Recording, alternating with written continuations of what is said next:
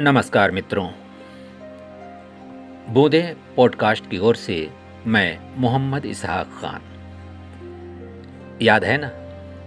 ओझल की कड़ी में हमारी मुलाकात हो चुकी है। विलुप्त प्राय शब्द गोधूली के साथ। और जी हाँ हमने वादा भी किया था आपसे कि हमारा अगला शब्द होगा पनघट, और हम पनघट की जानकारी लेंगे।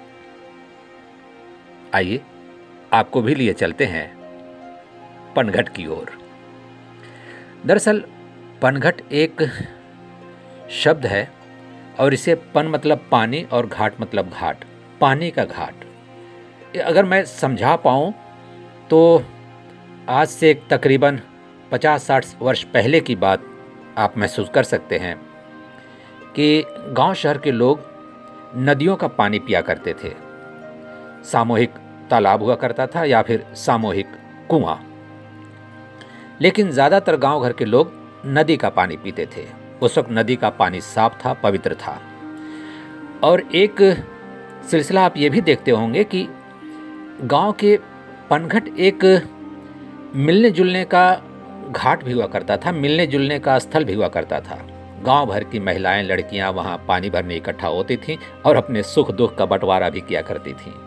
लेकिन हाँ इसका साइड इफ़ेक्ट ये था कि जब गाँव के मनचलों का एक समूह ऐसा भी था कि जब उन्हें पता होता कि अब पनिहारन पनघट की तरफ़ आने वाली हैं या आ रही हैं तो उनसे ठिठोली मज़ाक करने के लिए इर्द गिर्द घूमने लग जाते थे।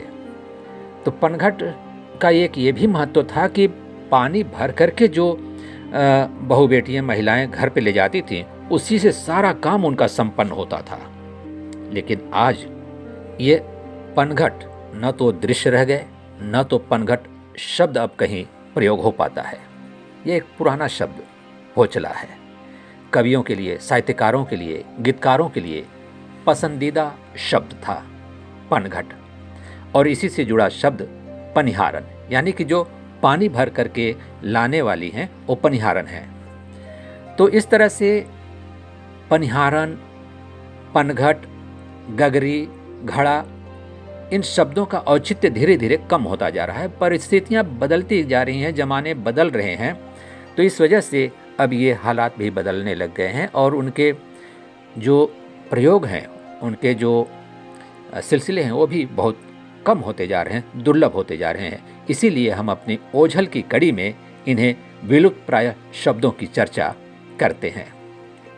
अगली ओझल कड़ी में भी हमने वादा ही किया था कि हम पनघट पर चर्चा करेंगे, इसीलिए हम ये बात बताना चाह रहे हैं। और पनघट की एक खूबी ये भी होती थी कि जो महिलाएँ माँ बनती थीं तो छठी नहाने के बाद ही वहाँ पर जाया करती थीं और ऐसे ही पानी नहीं उठाती थी। घाट पर सिंदूर का टीका लगाती थी। और अक्सर गाँव के कुओं पर भी आप देखते होंगे कि सिंदूर के टीके लगे होते थे। यानी वो महिला जाती थी, पनघट की पूजा करती थी, तालाब की पूजा करती थी, कुएँ की पूजा करती थी, इसके बाद वहाँ से जल भर कर लाती थी। तो अब वो दृश्य नहीं रहे। अब शायद इसीलिए वो शब्द भी हम अब बहुत कम प्रयोग कर पा रहे हैं, लेकिन उस पुराने समय के शब्द, दृश्य और हास परिहास की जो परिस्थितियाँ अच्छी थी, उसके लिए जो दृश्य थे, उससे परिचय कराना हमारा कर्तव्य था। इसीलिए हमने ओझल सिलसिले के तहत बूंदे पॉडकास्ट पर हम आपका परिचय कराते हैं विलुप्त प्राय शब्दों से। और आज का शब्द हमारा पनघट था इसकी जानकारी हम आपके साथ बांट रहे थे, चर्चा कर रहे थे।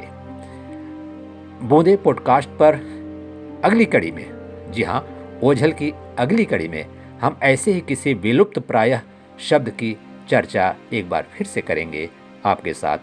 भूलिएगा नहीं, याद रखिएगा, बूंदे पॉडकास्ट। सब्सक्राइब कीजिएगा और अपने अपनों से भी कराइएगा। फिर मुलाकात होगी। तब तक के लिए अपने साथी मोहम्मद इसहा खान को अनुमति दीजिए। नमस्कार।